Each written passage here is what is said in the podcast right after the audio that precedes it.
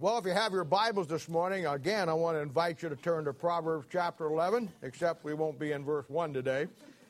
Um, last week we finished our series on uh, Proverbs chapter 11, verse 1, where it says, A false balance is an abomination to the Lord, but a just weight is his delight. I think personally it's probably one of the best studies uh, that a Christian could ever undertake. Be simply because uh, when you apply it, it basically will change your life and uh, it, it puts everything into perspective for you uh, how important it is for us to have a balance in our Christian life. The ability to get the right balance, but like we talked about the last week or two, uh, not just to get the balance, but then I showed you how to maintain the balance. Last week, I showed you the balance of finding a spouse. We kind of ended on, on that one. I saved that for last uh, in our study on a balance of relationships. And I took you through your own relationship with the Lord first and put that in proper balance for you, and then showed you how to do the other one. Uh, the whole study last week, really, if you were taking notes on it or paying attention to it, the whole study last week simply comes down to two incredible concepts uh, in finding a husband or a wife or a spouse. And that is simply condensing everything in your life down to the two times that you join yourself to somebody. And when you get saved, you join yourself to Christ, the Bible says in Ephesians chapter 5, Ephesians chapter 4. And when you get married, then you become one with the spouse and you join yourself to that person uh, for the rest of your life. And I might add that everything that you do or you don't do for God the rest of your life will depend on those two decisions. They're very crucial. And of course, getting saved is very important, but finding the right helpmeet is equally important. And today we're going to move on into the next verse. and as we have seen so far uh, in the book of Proverbs, we know now that this book is, is an incredible book on dealing with the issues of life. It's life's incredible handbook. I don't know how many times, and my hope is that as you grow in it, as you learn from it, you'll learn to do the same thing. Simply look at every situation in life, people, circumstances, problems that come up, and then go find the proverb that tells you how to deal with it. And so let's read Proverbs chapter 11, and we're going to read verse 2 and 3 today, and it simply says this When pride cometh, then cometh shame, but with the lowly is wisdom. The integrity of the upright shall guide them, but the perverseness of transgressors shall destroy them. Now, Father, we thank you and praise you for the Lord Jesus, and today we ask you to meet with us. We thank you for those that have come out today. We thank you for the visitors we have today. And we pray, Father, for the ones that are sick or traveling today, that you'll be with them and take care of them. Help us to glean from the Word of God today what you have for us, and we'll thank you and praise you in Jesus' name. For his sake we ask it.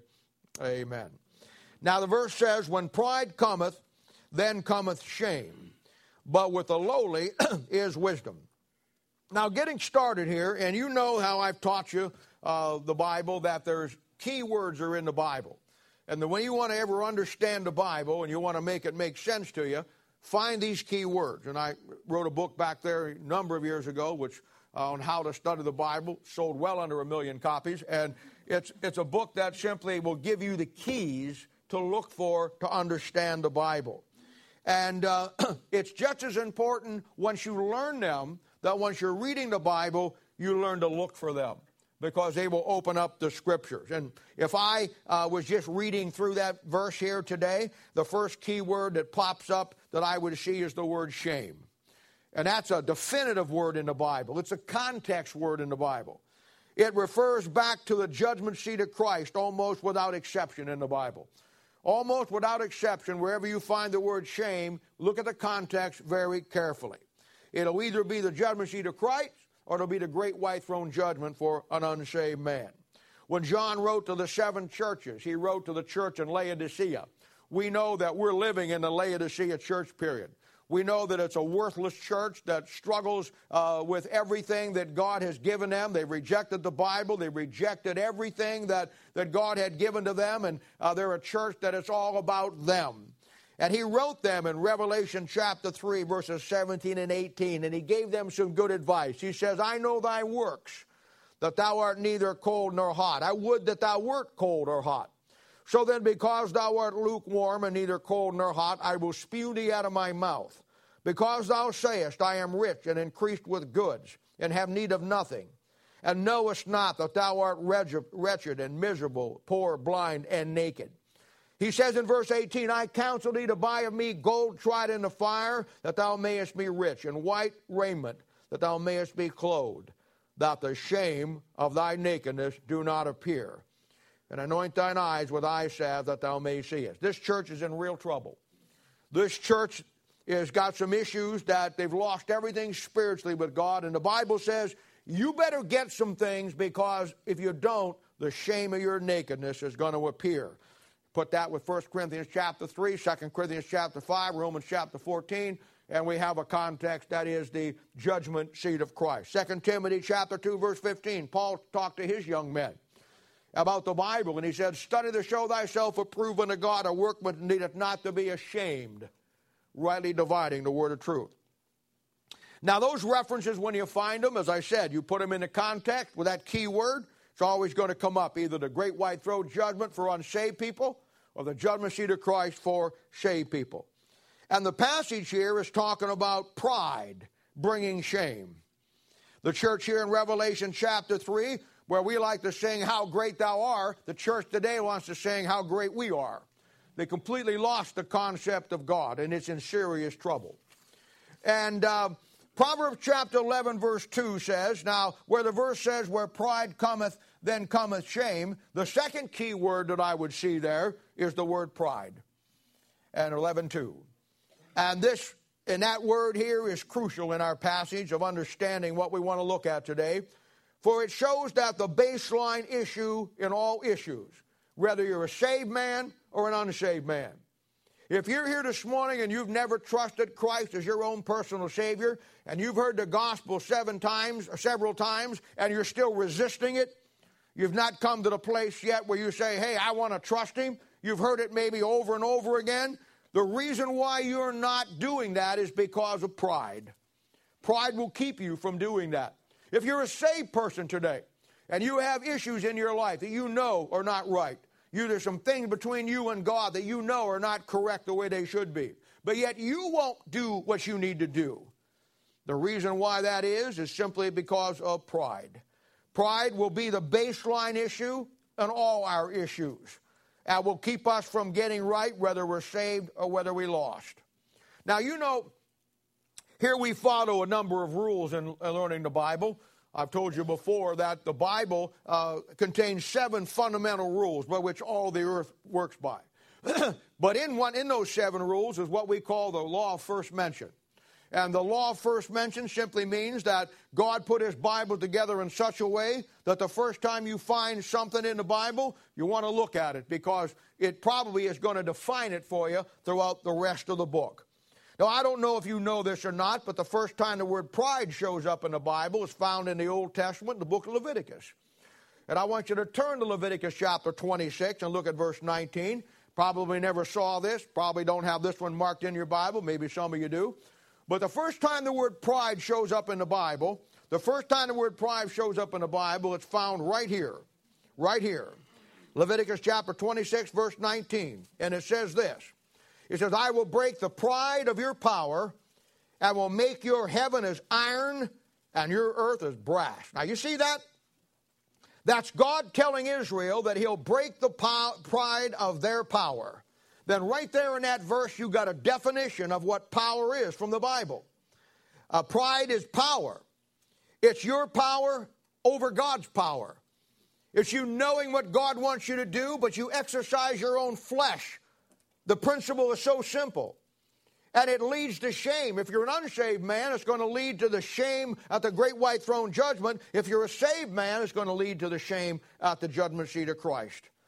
And it all becomes a prideful spirit.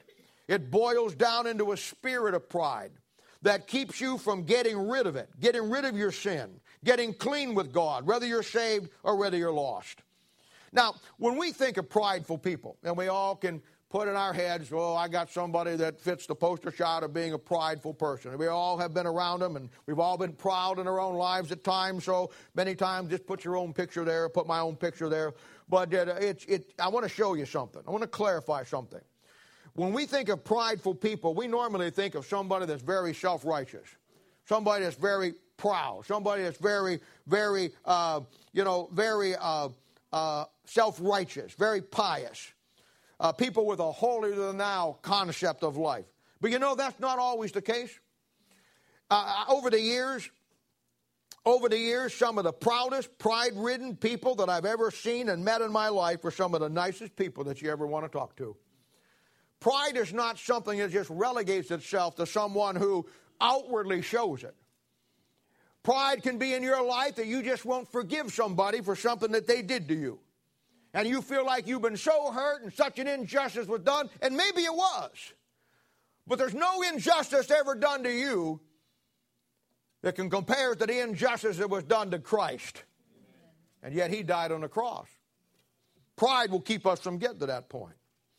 Pride will be the baseline issue of all our issues, for it keeps us from getting honest with God, no matter what the problem is. And the reason is pride was the number one problem in the Bible. Everybody wants to think that the first sin in the Bible was Adam and Eve. That wasn't true. Adam and Eve's sin in the Bible is the second sin in the Bible. The first sin in the Bible was Lucifer. Back there in Ezekiel chapter 28 and Isaiah chapter 14, the Bible says that Lucifer was lifted up with pride. Lucifer wanted to be like the Most High God. And way back before Adam and Eve ever uh, got into the garden, there was a rebellion in heaven with a, a cherub by the name of Lucifer, who through his rebellion got transgressed into Satan or the devil. And the number one reason why that happened, and the first sin in the Bible, was the sin of pride. He wanted to be like God. He wasn't satisfied with who he was. I've taught it to you before in Proverbs chapter 6, verse 16, where it talks about the seven things that God hates, or six things that God hates, and the seventh is an abomination. And really, I've given you this before how that when you read through these seven things, they are the character study of the devil. They're his personality, his persona, what makes him tick, what he really is. And it says in Proverbs 6 16, these six things doth the Lord hate. Proverbs 6, verse 16, six things. 666. These six things doth the Lord hate, yea, seven are an abomination to him. You know what number one is? Proud look. Pride was number one. Pride was the number one first sin in the Bible, and pride will always be the number one issue. Whatever we say our problem is, saved or lost, when a saved man won't do what's right and get clean with God, when an unsaved man won't cast down his self righteousness and come to God, the reason is his pride. Pride's power. And sure power over God's power. And we don't want to let that power go sometimes. Pride is two things in a person's life. For a saved man, pride is hanging on to our credibility when we really don't have any left. Note Leviticus 26 19, the power of pride. You know what he said? He said, The heaven is iron and the earth is brass. You know what that means? It means that you don't get, once you get pride in your life, and you can be the nicest person on the planet, and the battle of pride may be on the inside of you. It may manifest itself in many people on the outside as a very prideful person. But you may be saved here this morning. You may be a great guy or a great gal. You may be fun to be with. But down inside, there's a battle going on, and you know there's something in your life you're not giving over to God. And the reason why you're hanging on to it is power. It's power. Pride is power. And it's one of those things that uh, uh, you're just not willing to give it up. Until you do, heaven is iron. You can't get anything from God. You can't get nothing from God. He's no blessings coming from God, nothing coming your way. The heaven is iron, and it says the earth is brass. Brass in the Bible is a type of judgment. Always represents judgment. Another one of those key words. And it simply says that as long as pride is in your life, as a saved man or an unsaved person, as long as pride is in your life, it's the power over you that you're going to have your power over God's. And as long as you take that position, you're getting nothing from God, and all you have on this earth is heartache. Brass is judgment, problems, problem after problem. Now, the second thing is pride for an unsaved man. Pride for an unsaved man is him substituting his self righteousness in his life for God's righteousness. Him thinking or her thinking that they're, they don't need to be saved, that they have everything, that their righteousness is good enough to get them to heaven. And in both cases, the Bible says in Proverbs 16, 18 that pride, pride goeth before destruction. When pride cometh, then cometh shame. But with the lowly, the Bible says, is wisdom. Now, I want to show you one of the greatest stories in the Bible. This was my introduction. I want to show you one of the greatest stories in the Bible on pride. I, have told you before that, uh, you know, uh, that the, everything you go to in Proverbs or, or, in the Bible, you can come back to Proverbs and you can find the principle. And uh, many times there's stories in the Bible, and those stories translate into great pictures of something for us. We all know that. And one of the greatest studies in all the Bible on pride that shows all its effects is found in the book of 1 Kings chapter 5, verses 1 through 11. You've heard me say this many times. How Proverbs is the fundamental book in the Bible that rocks solid on its principles for life. And all the stories in the Bible, all of the principles in the Bible will find their way back to the book of Proverbs. And this story is a great example of that. So if you would turn over there with me, and you may not want to read along, you may just want to sit back and listen to the story. And uh, this is one of these sermons that. Uh, uh, you can just sit back and you don't even have to, from this point on, you don't even have to turn your Bible anymore. You don't have to look at it. You can close it, put it on your chair, sit back and relax. This is like watching a, a, YouTube or something. And, and, you know, you don't have to do anything till at the end and then you'll probably want to kill yourself. But that's okay. Let me tell you a story. My favorite story in the Bible. And it's a story about a man named Naaman. And it says in 5 1, now Naaman captain of the host of the king of Syria, was a great man with his master, and honorable, because by him the Lord had given deliverance unto Syria, and he also was a mighty man in valor. He was also, uh, but he was a leper. What did I say? First Kings? I'm sorry, Second Kings.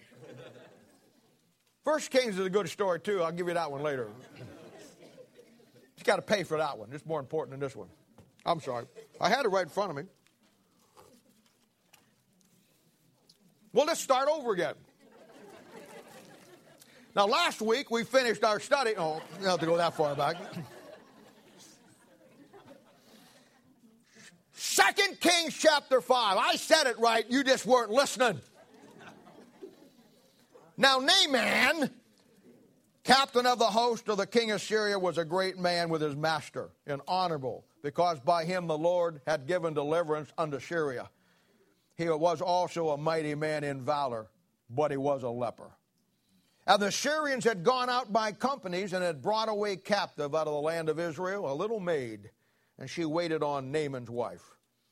And she said unto her mistress, Would to God my Lord were the prophet that is in Samaria, for he would recover him from his leprosy.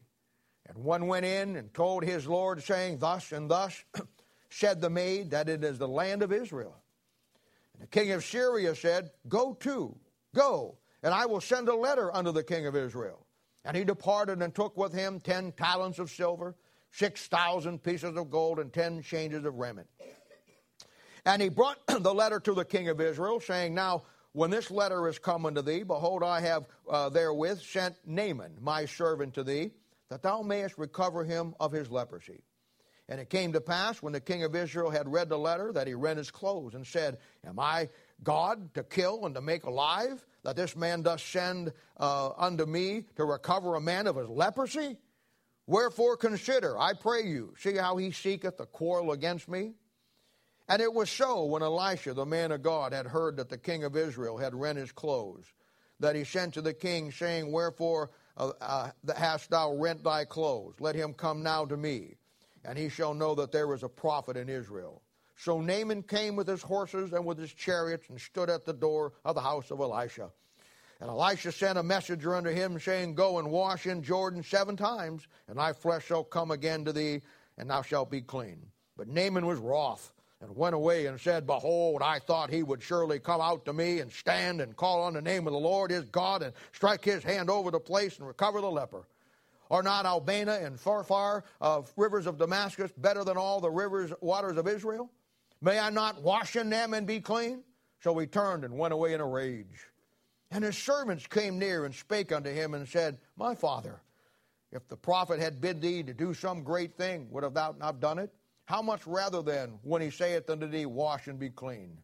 And he went down and dipped himself seven times in Jordan, according to the saying of the man of God, and his flesh came again like unto the flesh of a little child, and he was clean. And he returned to the man of God, he and all his company, and came and stood before him. And he said, Behold, now I know that there is a God and, and all, uh, no God in all the earth, but in Israel. Now therefore I pray thee, take a blessing of thy servant. But he said, As the Lord liveth, before whom I stand, I will receive none. And he urged him to take it, but he refused. Now, this is one of the greatest stories in all of the Bible that really illustrates Proverbs chapter 11, verses 2 and 3. And it sets the doctrinal statement and really the great illustration of that verse in pride. I have a message that I preach out of here. It's a different message. I go a different direction, but it's called How an Army Captain Got Saved. And uh, it's a, basically a salvation message. But this also in this chapter, the Bible that shows us how pride will affect us in getting what God has for us. And I want to talk about that for just a few moments this morning. Uh, you'll find uh, in the story will fit either an unsaved man or a saved man. If you're here this morning and you've never trusted Christ as your own personal Savior, you've heard the gospel at least several times, unless you've come here to get saved this morning and you've already made up your mind you want to get saved, I'd say the problem holding you back is pride. And if you're a saved person here this morning and you got something going on down inside you that you're not right with God and you know you need to get right with God, I'll tell you right now the reason why you're not moving on that, your pride. It's pride. It's pride. Pride is our keeping our power over God's power. And it, it's simply that. And I'm telling you, because of that, if you're a saved or lost, the heavens are iron and the earth is brass. You can't get anything from God, and it's just one problem after another. Bible says in 1 John chapter 2, verse 15 and 16, for a saved man, it says, Love not the world, neither the things that are in the world. If any man love the world, the love of the Father is not in him. For all that is in the world is the lust of the flesh, the lust of the eyes, and the pride of life. There it is. It's not of the Father, but is of the world. For a saved man, Job chapter 41, verse 34, it says that the devil is the king over the children of pride. That's what he does. And that's Naaman here. And this message is about pride and the power of pride in our lives. And the reason why don't we get there, saved or lost, we can't get anything from God. Nothing works out in our life. It's one big problem after another.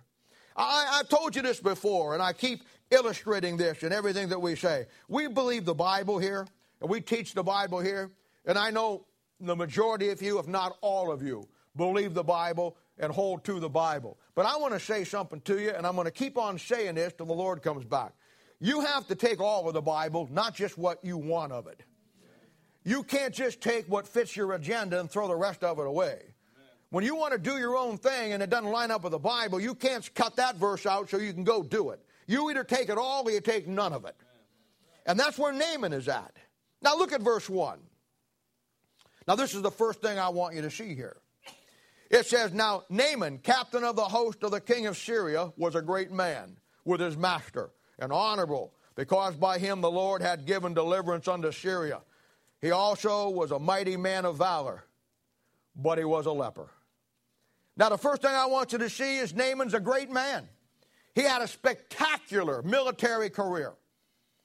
Uh, he, he, he, he's done, won many battles, and, it's, and, and he's a captain of the king of Syria's host. That's like a general of the whole army today.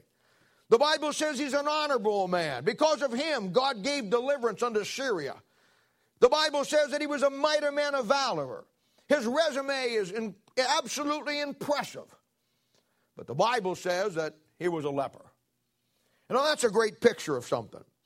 You go back to Leviticus chapter 13 and 14, you'll find that leprosy is a type of sin in the Bible. It spot, it eats you. It, it, it destroys your flesh till you're dead. And that's what sin does. And it's, it's, it marks your body and it, it eats away at you till there's nothing left. That's what sin does. And it's a great picture of leprosy, is a great picture of sin. And this illustration uh, is exactly, uh, shows you that no matter how great and how honorable you are, how religious you are, what a good man you are, what a moral man you are, what a great man you are, you're still a sinner. And that's what he gets out of this thing. In all of our greatness, Romans 3.23, for all have sinned and come short of the glory of God. In all of our greatness, Romans 3.10, there's none that doeth good, no, not one. In all of our wonder and splendor and our accomplishments, Isaiah 64, 6, all of our righteousness is as filthy rags in the sight of God. Now, you want to see in this story is what this great honor stuff did for him? It filled him full of pride. That's what it did. I've seen Christians like that all my life. I've seen Christians that uh, do that all the time. And that's why the Bible says when it comes to things like the ministry, the Bible says, not a novice. Over there, he says in 1 Timothy 3 6. Not a novice. Have some experience. You know why? Because a young man going into the ministry, he tells you right there, he'll get lifted up with pride destroyed. You better learn some things. You see, Naaman thinks he's something special. Naaman thinks he deserves something special when it comes from God. His pride has blinded him, and his pride has become his power. And boy, here's where we see the proverb, or at least the second half of that proverb, with the lowly is wisdom. Look at verses 2 and 5 again. 2 through 5. And the Syrians had gone out by companies and had brought away captive out of the land a little of Israel, a little maid. And she waited on Naaman's wife. And she said unto her mistress, Would God, my Lord, were the prophet that is in Samaria, for he would recover him of his leprosy. And one went in and told his Lord, saying, Thus and thus said the maid that is from the land of Israel. And the king of Syria said, Go, go to. I will send a letter unto the king of Israel. And he departed and took with him ten talents of silver, six thousand pieces of gold, and ten changes of raiment. Now, the first thing I want you to see is simply this the big time guy, he can't get to God with all of his spectacular achievements, with all of his honor, with all of his great military victors, he can't get to God. He knows everything that's going on within the kingdom. He understands every how it works politically in the system of Syria, but he can't get the truth of what he needs. And he has absolutely no respect for the Jews in the nation of Israel. They've conquered them. No, it took a little servant girl who waited on Naaman's wife. Her name's not even given to you in the Bible a little Jewish captive, the lowly. she knows exactly how to get clean, exactly what to do. Hey, I've come down through history, let me tell you something. It's the little guy out there who always gets it done before the rich and famous do. I mean, you got guys like guys like Donald Trump and J.P. Morgan and Sam Walton and Rockefellers and all that, and the list could go on all day long. They could tell you everything about life, how to make a million dollars and get everything going for you in life. They couldn't give you two cents worth of information about eternal life. It's the little guys. It's the little people out there, the lowly, like this little maid. Naaman, with all that he had, with all that he was, with all of his stature, he couldn't find a simple truth how to get clean. I've studied church history quite extensively. And I've come to the conclusion that Martin Luther was a great man, and I would never take anything away from that he did. Uh, George Whitefield was a great preacher in the early colony states here. That's George Jonathan Edwards. You know, John Huss in Czechoslovakia did an amazing work. Billy Sunday. I mean, the list is endless. We could go down through it, and you read book after book after book, and people talk about them all the time. And sometimes we get the idea that, and I'm not taking away anything that they did, but what I am saying is this for every John Wesley you had, for every Martin Luther, for every Billy Sunday, there were 10,000 people out there that nobody knew their name, that never got a book written about them, that were doing the job. God always gets it done with a little guy. This little girl's a slave. She's a bond slave. She's as lowly as you can get. She's a captive from Israel. But with her lies the truth of how to get clean. Now, I don't know if you picked it up yet, but if you know anything about association in your Bible, this little Jewish maid who told this Gentile king how to get clean or where to get clean, that's a picture of John chapter 4, verse 22. Bible says salvation's of the Jew. Naaman couldn't find it if his life depended on it, and it did. With all of his stature and all of his glory, he couldn't get anything, but God took a little lowly maid the world looks grander out there with all of its sparkle, with everything it's got out there. Tonight we're going to have the Academy Awards. Oh, I can't wait. I wish I could watch The Walking Dead on one and them on the other and mix the two together. That would tear things up. Everything you see in the world, everything the world does for you, everything the world wants to tell you, you know what it does? It tries to get you to prepare you to live a better life on this earth. My job is never to get you to live a better life on this earth. My job is to get you prepared for the next one that's coming after you leave this one. Now, just as great Naaman couldn't figure it out, that he had to get the answer from a little Jewish girl. God chose lowly nation of Israel, the scum of the earth today. Every nation on the planet is against her. She's been kicked and beat down through the centuries. She's been a scourge and the byword and the curse word and a butt of jokes for 6,000 years. But it was Israel that God brought forth the man child that brought salvation to this earth. It always comes from the lowly. Always comes from the lowly. Now, this little gal here, it's a picture of me and you. 1 Corinthians 6 19 says, What know you not that your body is the temple of the Holy Ghost, which is in you, which you have of God? You're not your own, for you are bought with a price. You've been bought with a price. You're a bond slave. You're a servant. You and I, as Christians, we don't have any rights. We live in a Laodicean church period. Laodicea means rights of the people. We live in a time when Christianity demands its rights. Christians say, I got my rights. The only right you got is to die and burn in hell for all of eternity. You don't have any rights. You gave them up at Calvary. You're a bond slave. Why, the first man in the Bible in Acts that get saved just like you and I get saved, an Ethiopian eunuch. I mean, the TV camera pans down in there and the Holy Spirit shows you he got saved exactly like you and I got saved. Servant of servants. Servant of servants. You know why? Because after you get saved, you're a servant of servants. Servant of servants. And I'm telling you, this country's in a mess. You know that. With all the big time politicians with all the big time Democrats and Republicans, with all the Secretary of Defense and the Secretary of this and the Secretary of War and the presidents and the Democrats and the Republicans. They couldn't find an answer to America's problems and the world's problems if their life depended on it. They just had a three day summit on terrorism. And the president brought in all the people around the world, and the great startling conclusion that they came up with is better jobs. if you get these young folks better jobs, they won't join the jihad. They already got a job 24 7. They want to wipe out every Christian on this planet.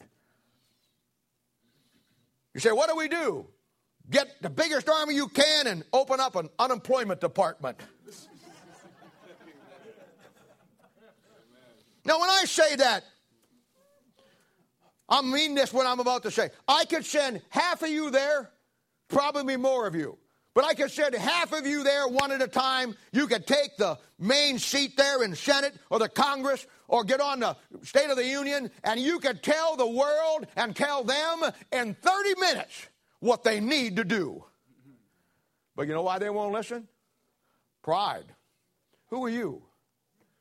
You never been anywhere. You're just a lowly little person from Kansas City. Well, I've been in the White House for, for two terms. Two terms too many. I've been in the White House. I've, I've been in the Senate. I've been a congressman and a senator for 25 years. 25 years too long.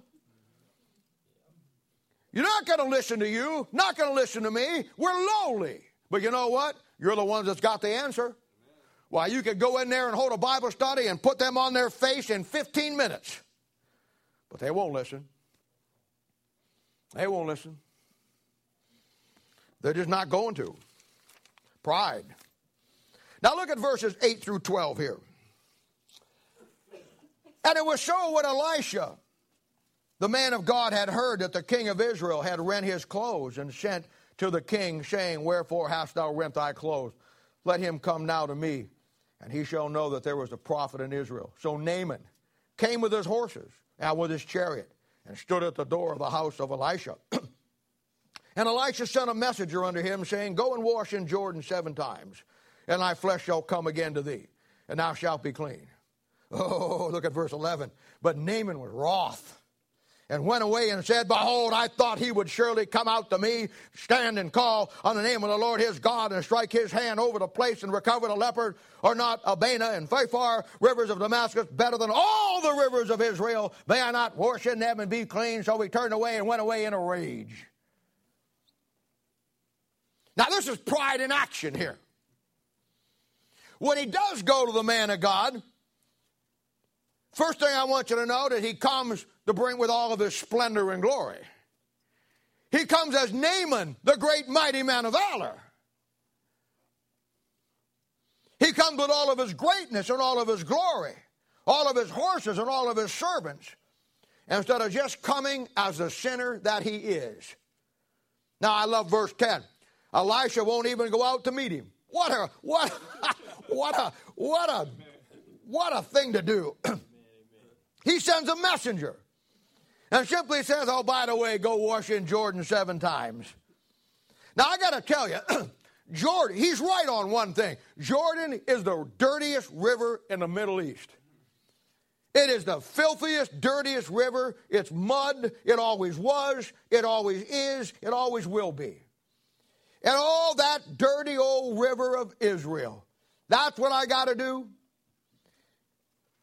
Verse 11 and 12 says, But Naaman was wroth that's his response. He's upset. He went away in a rage.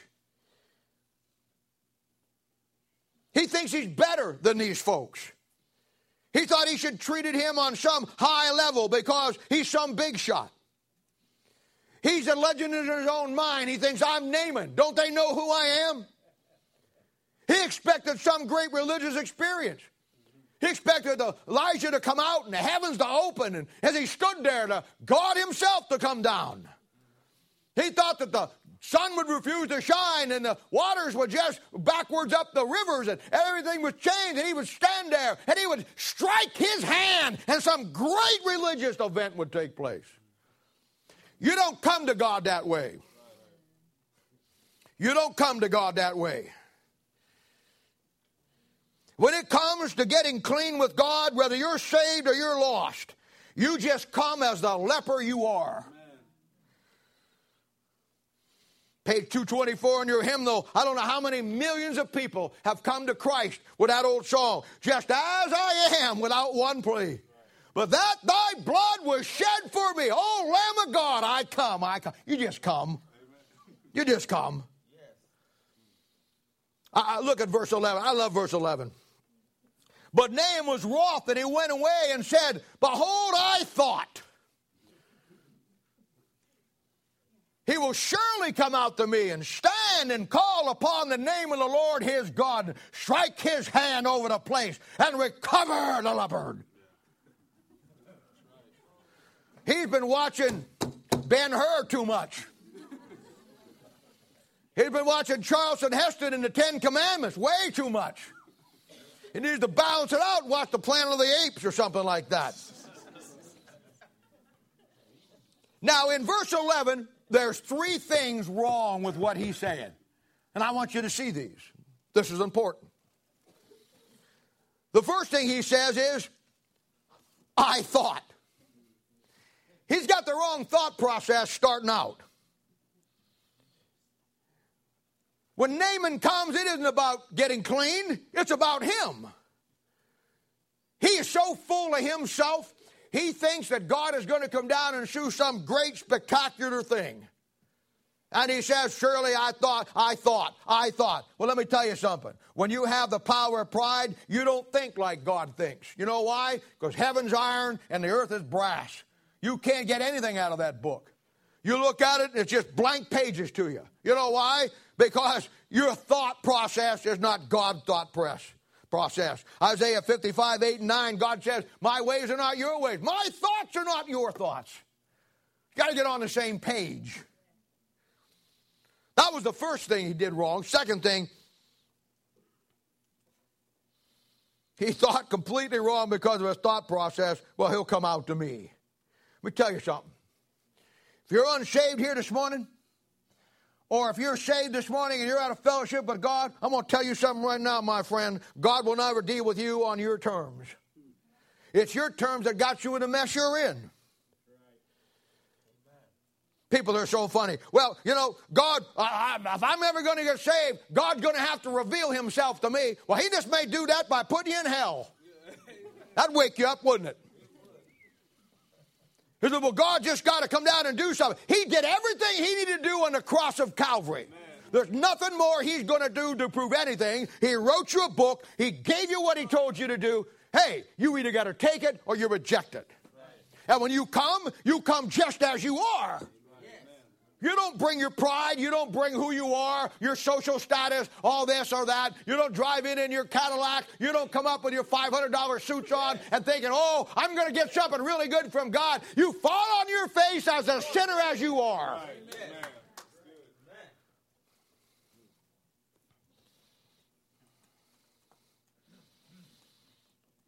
Some of you are getting smarter than others. I was back there between the break before I come up here, and someone come up and said, I always know that when he's really funny up there, before he gets up to preach, he's going to kick our rear ends.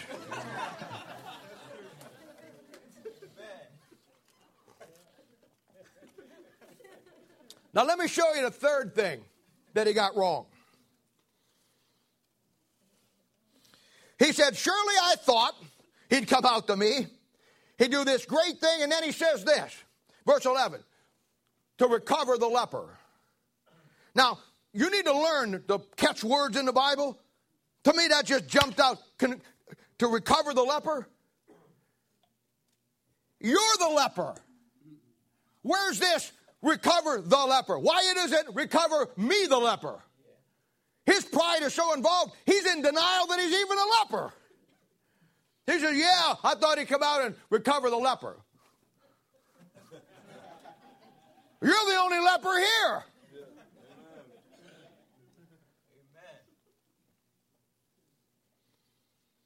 You see, when you come to get clean, you don't come your way. You come God's way.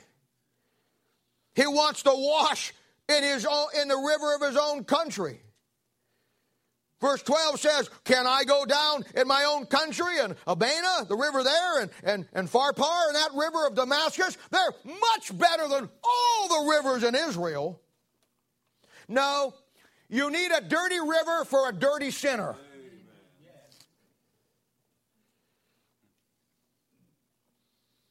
And I love this.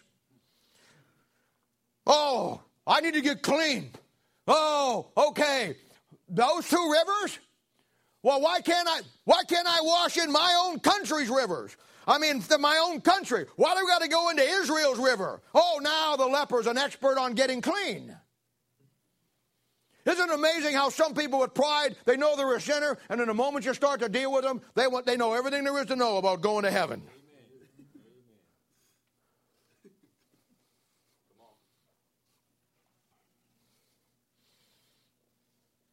What a fool he is. And what a fool every unsaved person was. And then what a fool every person that, that's saved that thinks that they could just, it'll take care of themselves. You idiot. You've been washing in those rivers all of your life, and you're still a leper. The rivers that in this world that I'm part of will never get me clean. If you're an alcoholic, you can go to AA for the rest of your life. And you know what they'll tell you? You're still an alcoholic. After 40 years, you'll have to get up and say, I'm an alcoholic. I got a better plan for you. I got a God who died on the cross who'll take away all your sins, and you'll never have to be an alcoholic again unless you want to be. Amen. He'll clean you out. Amen. You can go to Narcotics Anonymous. You can go at every drug rehab place you want to go. You spend the rest of your life in and out of them. Let me tell you something. You'll never get clean by the things of this world. Right. The psychiatry of this world can't help you. Your therapist can't help you. All of the things they give you that is all the world can't help you. You need to get clean with God. That's where it happens.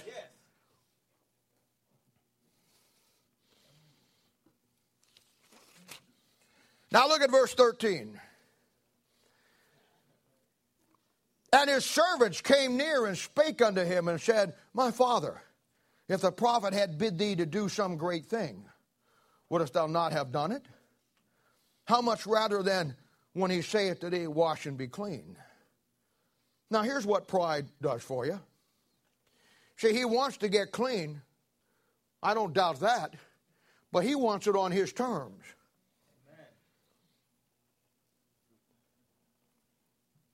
Pride will always blind you from the truth because power and pride, or pride is the power over your life.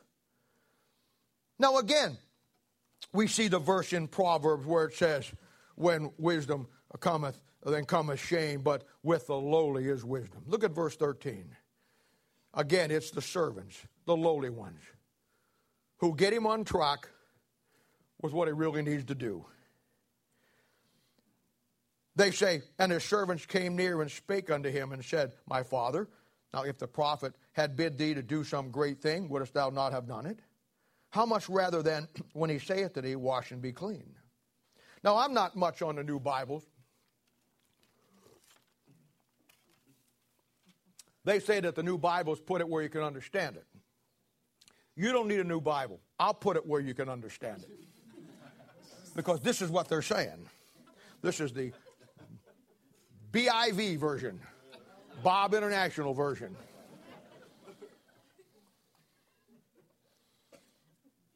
They're saying, Hey, my Lord, my Father, what's the difference of how you do it? What's the difference of how you've got to do it? That's not the issue. You're making the issue of what you got to do. You're missing the point, sir. The question is do you want to get clean? If you do, do what he says the way he says to do it. And if you don't, then stay a leper. If you want to get saved this morning, you want to get clean this morning, just do what he says. There's no great formula to it. There's no great, if you're saved this morning and you're out of fellowship with God, you know what to do. Just do what He says.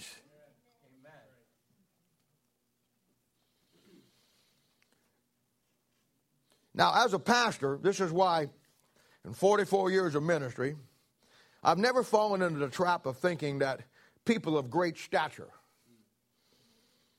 will build anything for God. Now, I know there are a few exceptions to that, and I'll give you that, but I've been in this business for a while. The rich and famous just don't have much time for the Lord. They're only around when the TV cameras are rolling for a photo op. Uh, when the real work will always get done, it'll get done by the men and women who go through life every day, struggle in normal job with normal relationship problems, and they struggle, yet they keep on serving God.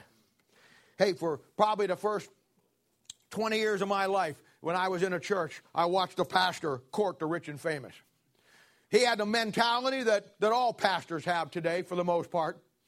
And you see guys with big churches, and they have big budgets, and you know they have grand uh, Taj Mahal for churches, you know, and uh, and they have all the things that they got to pay for that they don't really need. They, they they in their mindset they see somebody that's a judge or somebody that's a congressman, somebody that's a doctor, somebody that's this or somebody that's that, somebody that's a great lawyer, somebody that, they know makes a lot of money. And boy, I'll tell you what, they're like leeches on them. They're thinking to themselves, boy, I need to get them in my church. Boy, if we got that guy in our church, he ever starts tithing, he starts giving to the church, we can do everything. Oh, if we get five or six of them in this church.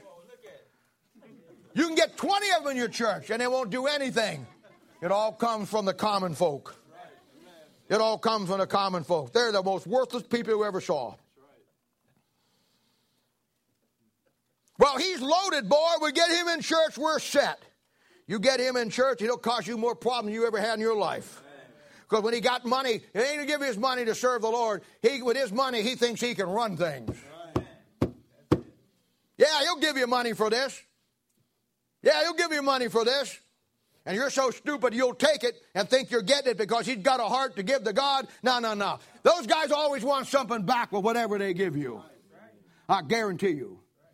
I've seen these guys, boy, you talk about God having a sense of humor. I've seen these guys where they, they hold on to it, they hold on to it, they got millions of dollars, millions of dollars, millions of dollars. They buy everything they want, get everything they want, and when they die, then they leave it all to God or leave it all to charity, and they're thinking, wow, you know, they did a great thing. Let me tell you something, my friend. That Bible says in 1 Corinthians chapter uh, 5, verse 10, it says that when God comes to the judgment seat of Christ, you only get reward for the things you did in the body. You don't get to keep it all you want and do what you want to do with it, and then when you're dead, you can't use it anymore. Give it to God. He's smarter than that. Too bad you're not. Listen, God's faithful few will always be the ones you want to invest your life in. Because when push comes to shove, the rich and the famous ain't going to be anywhere around. They're never going to lay their neck on the line because of their status or their credibility. You get some high-fluting judge or some high-fluting lawyer, he's not going to get involved in, a, in a, something in the Bible where he's going to get tainted with Bible truth. He's going to play right down the middle. And I learned a long time ago you go down the middle of the road, you just get hit from both sides. Now look at verse 14. Then he went down and dipped himself seven times in Jordan, according to the saying of the man of God. And his flesh came again like unto the flesh of a little child, and he was clean. Well, praise the Lord. He finally goes down to Jordan and he does what the man of God told him to do. Amen. Now, don't you know that was a humbling experience? Bible says he was captain of the Lord's host. That's like being a five star general today. I read all the biographies of all the great generals. I read Patton. Patton was one of the most egotistical pride man you ever met in your life. Great general. But he didn't mind killing 50,000 guys just so he could make a headline. They called him old blood and guts. And the soldier used to say, Yeah, our blood, his guts. There's a lot of truth in that. He was the most proudest man I ever met in all my life. Or didn't meet him, but I ever read about in all my life. But you know what a humbling moment was for him? One time in France, about 1944, he goes into a field hospital and he's looking at all the wounded people, and there's a young private there with shell shock.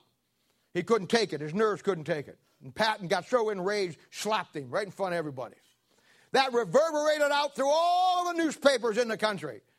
They had a cartoons of Patton holding up a little GI and slapping him. You know, when Eisenhower got a hold of that, boy, I'll tell you what, Patton had to go in front of the whole Army Corps that that guy was for, and individual battalions and right down to individual companies and apologize. That was the hardest thing he ever had to do. That was the hardest thing he ever had to do. His great counterpart in World War II was Montgomery, the British general. They never got along. They both had pride as their main goal. And after the Normandy invasion in June of 644, at which Monty was pretty much out of, he wanted this great glorified thing. So he concocted this great airborne adventure in September called Operation Market Garden. You probably know it as the movie A Bridge Too Far. And he dropped in, it was the biggest airborne movement in all the history of the world. It, it, was, it dwarfed Normandy. And he was looking for the glory. And he said, if we do this, we'll shorten the war by six months. Well, it fell on his face and flopped. Half the units got taken prisoners. That was the hardest thing he ever had to down. MacArthur's another one. Tremendous general. But his pride was so incredible that he had to be number one. And when, when, when, when Truman let him go at the end of the Korean War and sacked him uh, and took him out of the command, it was the hardest thing he ever had to do, ever had to deal with. And I'm going to tell you something. Old Naaman, this was tough on him. Here's the captain of the host, five star general. All of his troops lined up on the shore, his chariots, his company, his servants. And boy, he walks out there, and I can just see it battalions on both sides of the river. And he walks off that chariot, and you can hear down there, Hell, everybody snaps the attention. They think he's going to give some great address. He gets naked as a jaybird.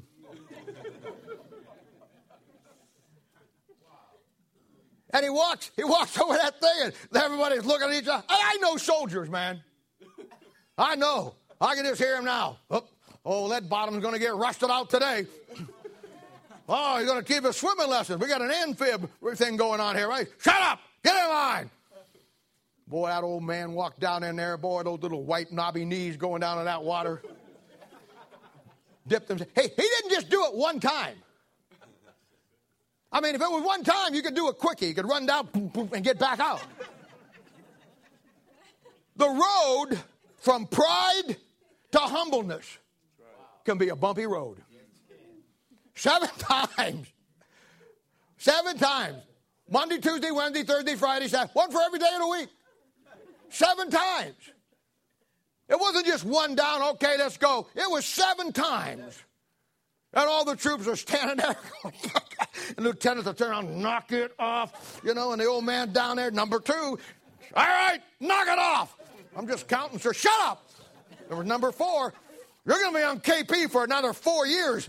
Down he goes. Fifth time, sixth time, seventh time. You know what? Seventh time he came out, he was clean. You got to do it God's way. And I don't care how hard it is for you to do it. I don't care. Your pride may be so welled up inside of you that you got to go down seven times. And when he did what the man of God said, the way the man of God said to do it, his flesh like a little child. See, pride will always keep you from getting clean. Now look at verse 15. And he returned to the man of God with all his company and came and stood before him and said, Behold, now I know that there was a God uh, in all the no God in all the earth but in Israel.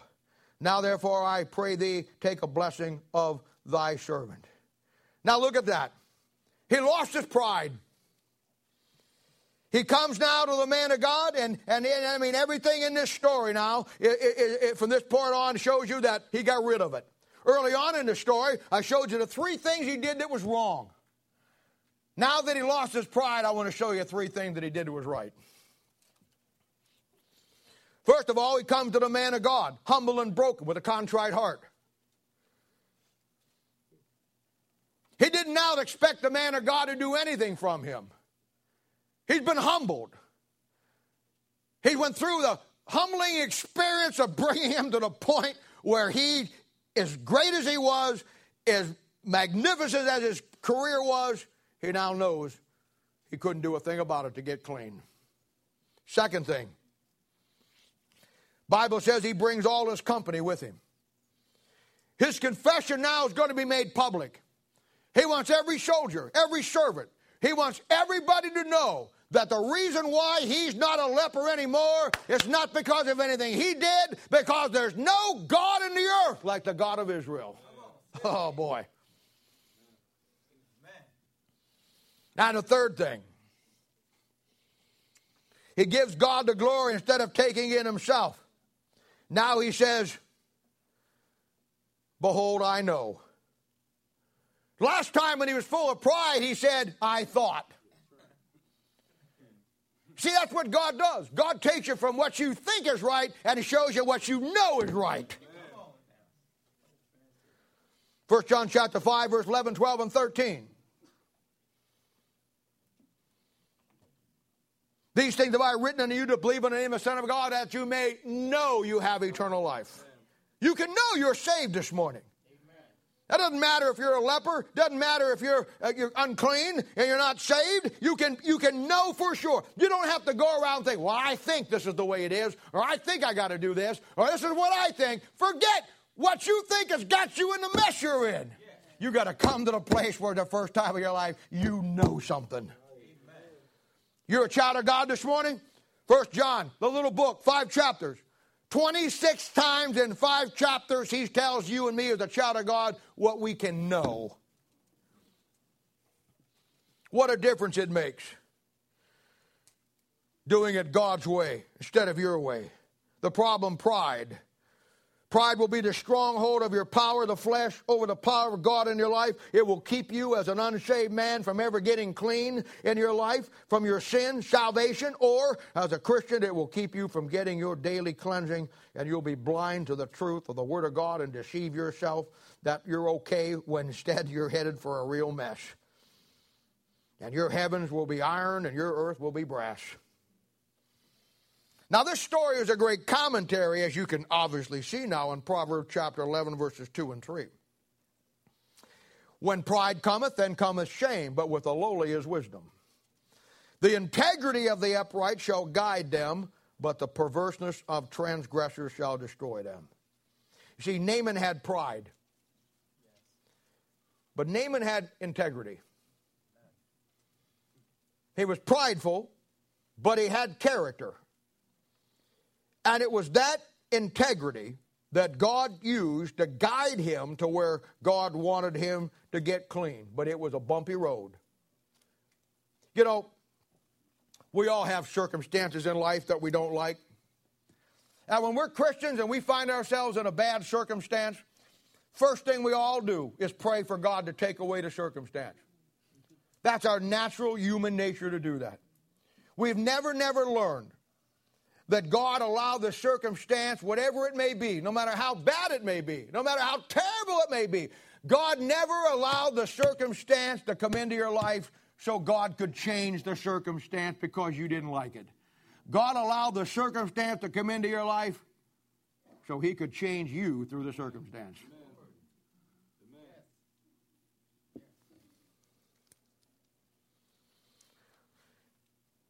In dealing with people, I've seen God's people with pride who have no integrity.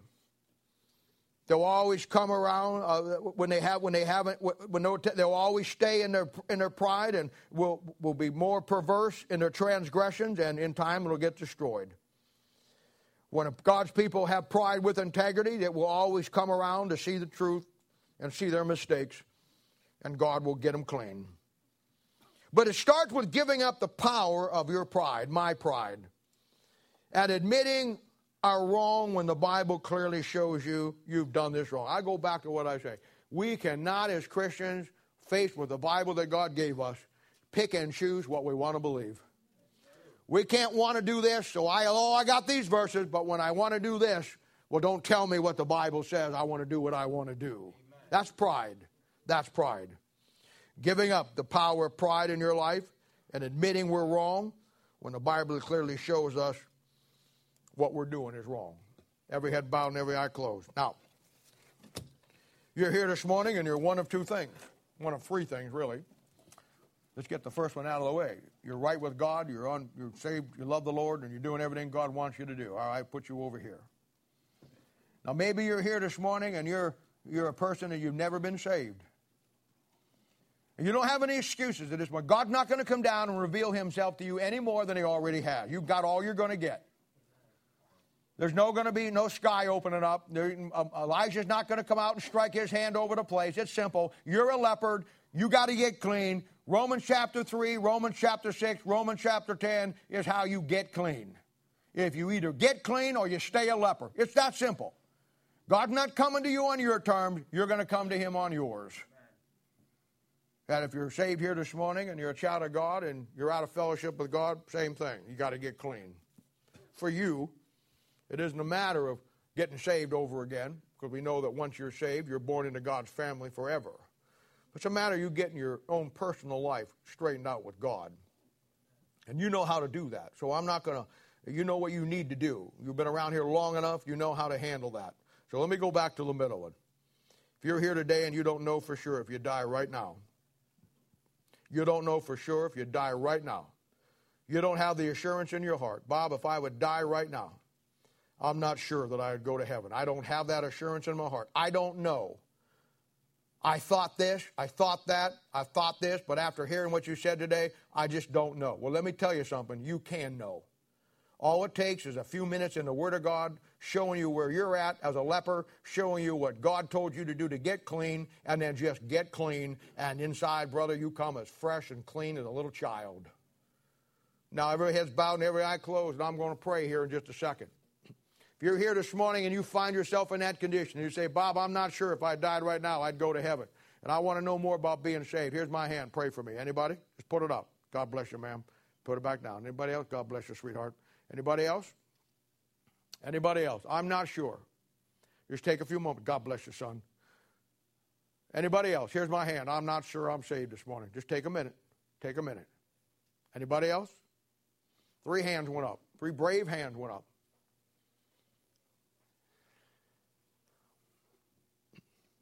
Father, we thank you and praise you for the Lord Jesus, and we do love you very much. We thank you for the message today. We thank you for the truth of your word and the ability to be able to lay it out. And these are good people. They love you, Lord, but there's some people here this morning that obviously that need to do work with God. And I give them to you now, Lord. I ask you to do what needs to be done in their life. You're the only one that can take it from this point on. I will give you the honor and glory. In Jesus' name, I sake we ask it. Every head bowed and every eye closed. We've been here before.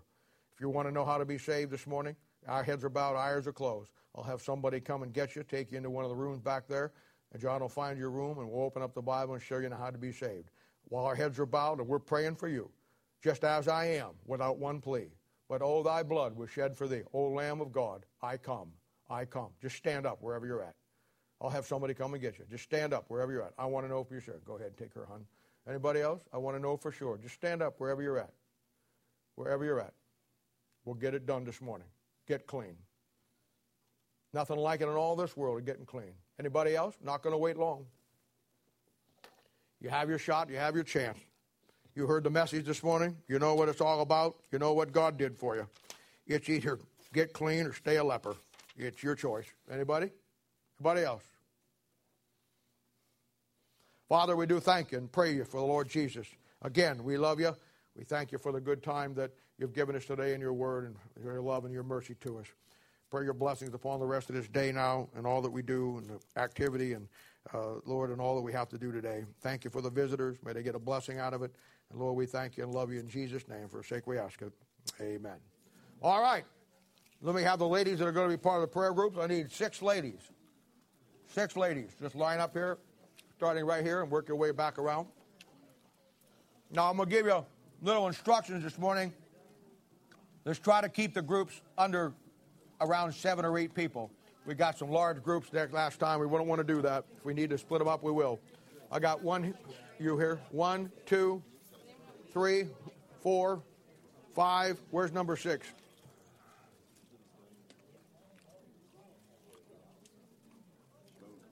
You're six? Okay. I'm going to. As soon as you get up here and you get your team set up, leaders, go back and see Bob. He'll be back at my table back there. Give him the prayer groups, and we'll go from there. Next week, we go to restart, and the following week, we'll do the men. All right, ladies, line up with your groups. One, two, three, four, five, six over here. Okay, go ahead. Everybody else is dismissed.